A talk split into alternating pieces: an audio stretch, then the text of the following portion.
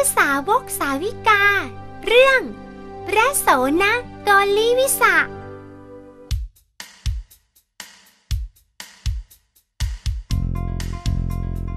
โสนะโกลิวิสะชีวิตของมนุษย์จะมีความเจริญรุ่งเรืองได้ ก็เพราะมีความขยันหมั่นเพียรเมื่อเพียรพยายามอย่างไม่ลดละแล้ว ก็ย่อมพบกับความสำเร็จสมหวังได้ แต่หากมีความเพียรพยายามมากเกินไป เกินความพอดีแล้วก็ อาจจะก่อให้เกิดความทุกข์ได้เช่นกัน เราจึงควรเดินตามทางสายกลาง มีความเพียรแบบพอดีพอดี การงานนั้นก็จะสำเร็จได้ตามเป้าหมาย เหมือนกับเรื่องราวชีวิตของชายหนุ่มลูกเศรษฐี ผู้มีชื่อว่า โสนะโกลิวิสะ เขาเป็นผู้มีความเพียรพยายามในการปฏิบัติธรรมมาก แต่มากเกินไปจนความพอดี เมื่อพระสัมมาสัมพุทธเจ้าได้รู้ ท่านจึงตรัสเทศสอน ให้โสนะเดินตามทางสายกลาง เมื่อเขาได้ทำตาม เขาจึงได้บรรลุธรรม เราไปติดตามเรื่องราวของโสนะโกลิวิสะกันนะคะ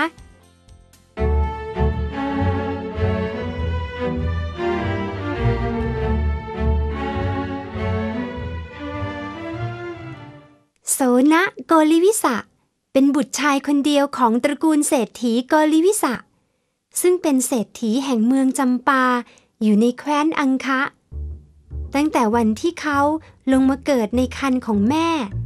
ทรัพย์สมบัติจำนวนมากก็เกิดขึ้นแก่ท่านอุสภาเศรษฐีผู้เป็นพ่ออยู่เสมอ จนกระทั่งวันที่เขาคลอดออกจากคันของแม่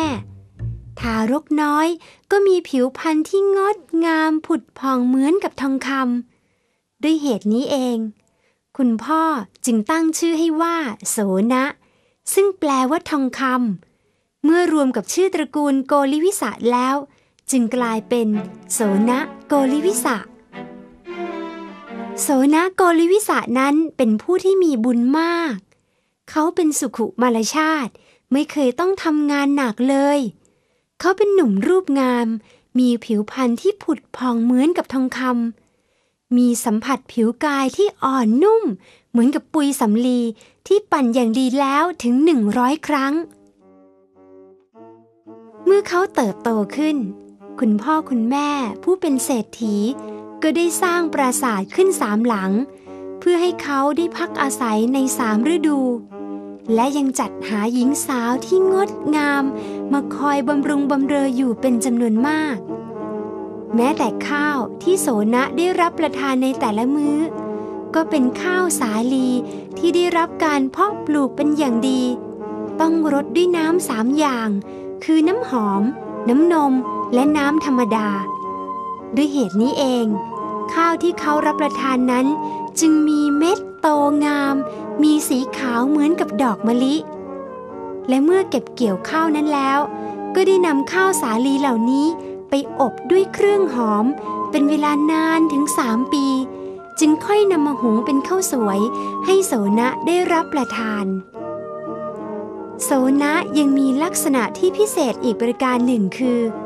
ที่ฝ่ามือฝ่าเท้าของเขา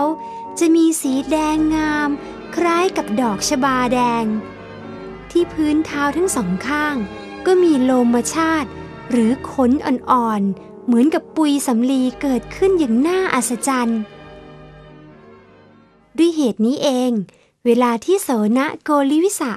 จะเดินไปไหนมาไหน คุณพ่อคุณแม่จึงต้องปูพรมให้กับเขาได้เดินไป เพราะเขาไม่อาจจะเดินไปบนพื้นดินธรรมดาทั่วไปได้ เพราะจะทำให้ฝ่าเท้าของเขานั้นแตก อกจากนี้ โสนะยังเป็นผู้มีความสามารถในการดีดพินสามสายอีกด้วย ขณะนั้น พระสัมมาสัมพุทธเจ้าของเราได้ประทับอยู่ที่เมืองราชคฤห์ครั้งนั้นเอง พระเจ้าพิมพิสาร พระราชาผู้ปกครองเมืองราชคฤห์ก็ได้รับสั่งให้พระศกนิกรของพระองค์ ในแคว้นอังคะมาประชุมกันที่บริเวณลานพระราชวัง เพื่อรับฟังพระราโชบาย และในการมาครั้งนี้เอง พระเจ้าพิมพิสารก็ได้รับสั่งให้อุสภาเศรษฐี พาโสนโกริวิสะบุตรชายมาเข้าเฝ้าด้วย เพื่อที่พระองค์จะได้ทอดพระเนตรฝ่าเท้าที่มีขนสีงาม เหมือนกับแก้วมณีตามข่าวลือ อุสภาเศรษฐีผู้เป็นพ่อ ก็ได้อบรมโสนผู้เป็นบุตรชายของตน ให้ทราบถึงมารยาทในการเข้าเฝ้า เช่น ห้ามให้โสนะเหยียดเท้าไปทางที่ประทับ ซึ่งเป็นการไม่สมควร แต่ให้นั่งขัดสมาธิช้อนเท้าทั้งสองไว้บนตัก หงายฝ่าเท้าขึ้น เพื่อให้พระราชาได้ทอดพระเนตรได้ชัดเจน โสนะโกลิวิสะเมื่อเข้าเฝ้าแล้วก็ได้ปฏิบัติตามคำที่คุณพ่อได้สั่งสอนไว้ทุกประการ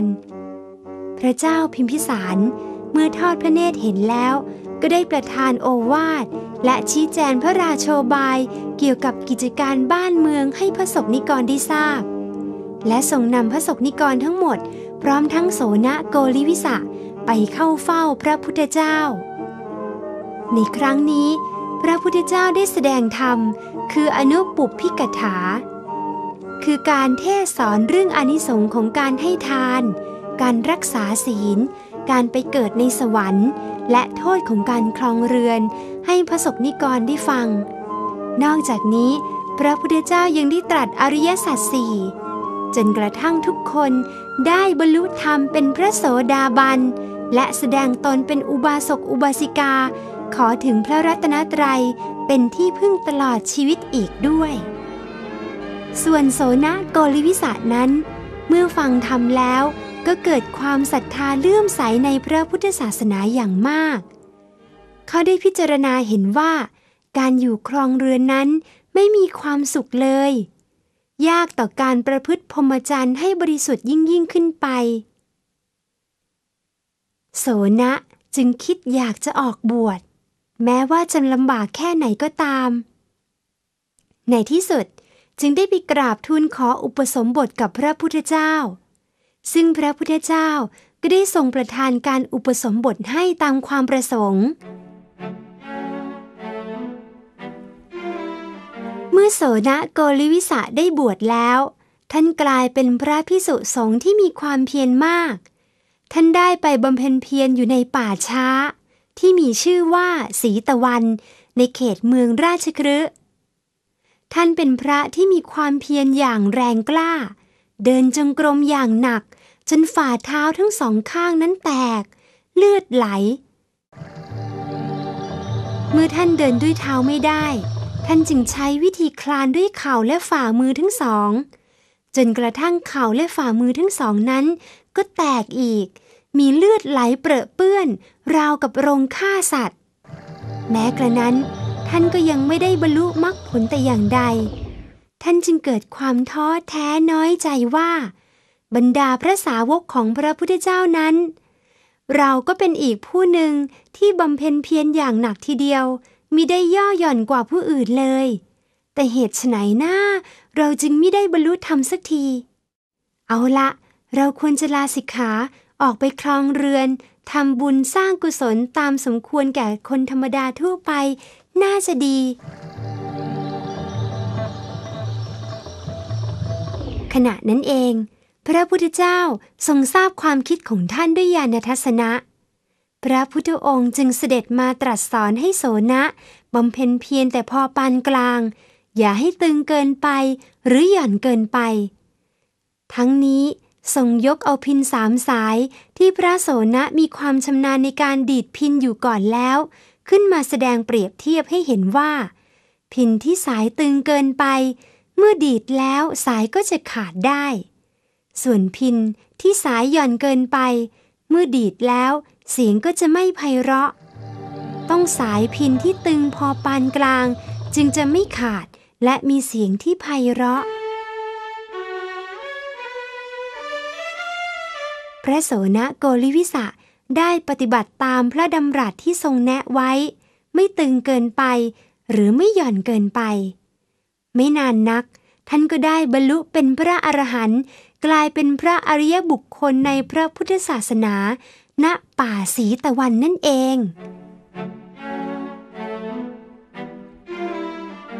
พระโสนโกริวิสะทำความเพียรจนฝ่าเท้า เข่าและฝ่ามือแตกเลือดไหล ได้รับทุกขเวทนาอย่างหนัก ด้วยเหตุนี้เอง พระพุทธเจ้าจึงทรงยกย่องท่าน ให้ท่านได้กลายเป็นเอตะทัคคะ คือเป็นพระพิสุผู้เลิศกว่าภิกษุทั้งหลาย ในทางผู้ปรารบความเพียร